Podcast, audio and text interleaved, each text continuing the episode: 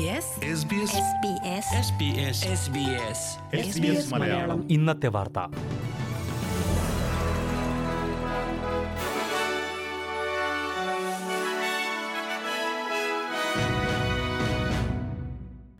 നമസ്കാരം. ഇന്ന് രണ്ടായിരത്തി ഇരുപത്തിരണ്ട് ഓഗസ്റ്റ് പന്ത്രണ്ട് വെള്ളിയാഴ്ച. എസ് ബി എസ് മലയാളം ഇന്നത്തെ വാർത്ത വായിക്കുന്നത് Jojo Joseph. New South Wales പാർലമെന്റിലെ ജോലി സാഹചര്യം ഞെട്ടിപ്പിക്കുന്നതാണെന്ന് റിപ്പോർട്ട്. പാർലമെന്റിലെ ജോലി സാഹചര്യം ലൈംഗികാതിക്രമം പീഡനം ഭീഷണിപ്പെടുത്തൽ തുടങ്ങിയവ നിറഞ്ഞതാണെന്ന് റിപ്പോർട്ടിൽ പറയുന്നു.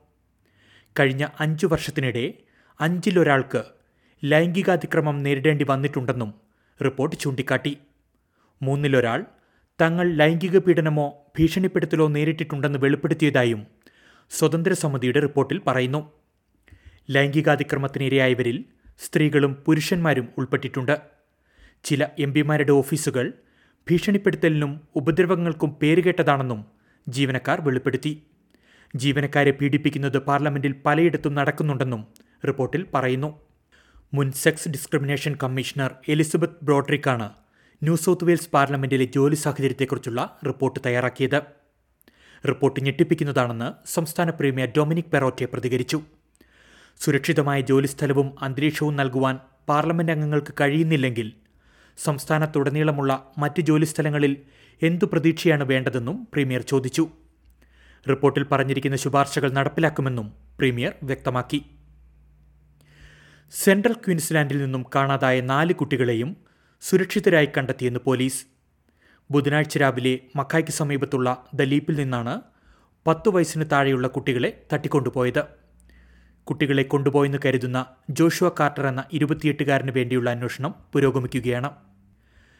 വിദേശ അധ്യാപകർക്കുള്ള വിസകൾക്ക് മുൻഗണന നൽകുവാൻ തീരുമാനം.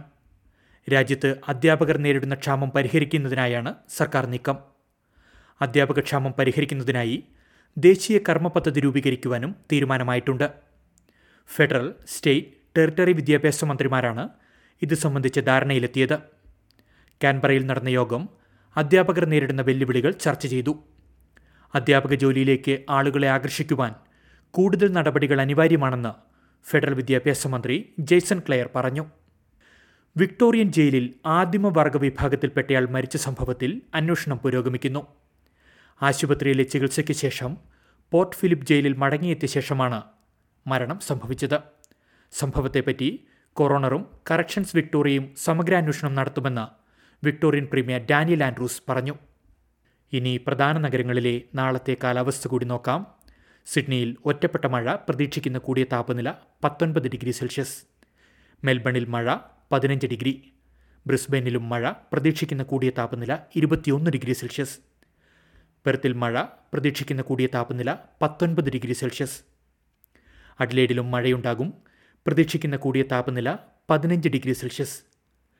കാൻബ്രയിൽ മഴ കൂടിയ താപനില പതിനാല് ഡിഗ്രി സെൽഷ്യസ്. ഡാർബിനിൽ തെളിഞ്ഞ കാലാവസ്ഥ പ്രതീക്ഷിക്കുന്ന കൂടിയ താപനില മുപ്പത്തിനാല് ഡിഗ്രി സെൽഷ്യസ്. ഇതോടെ എസ് ബി എസ് മലയാളം ഇന്നത്തെ വാർത്ത ഇവിടെ അവസാനിക്കുന്നു. ഇനി ഞായറാഴ്ച രാത്രി ഒൻപത് മണിക്ക് വാർത്തകളും വിശേഷങ്ങളുമായി തിരിച്ചെത്താം. വാർത്തകൾ വായിച്ചത് ജോജോ ജോസഫ്. SBS ഇന്നത്തെ വാർത്ത.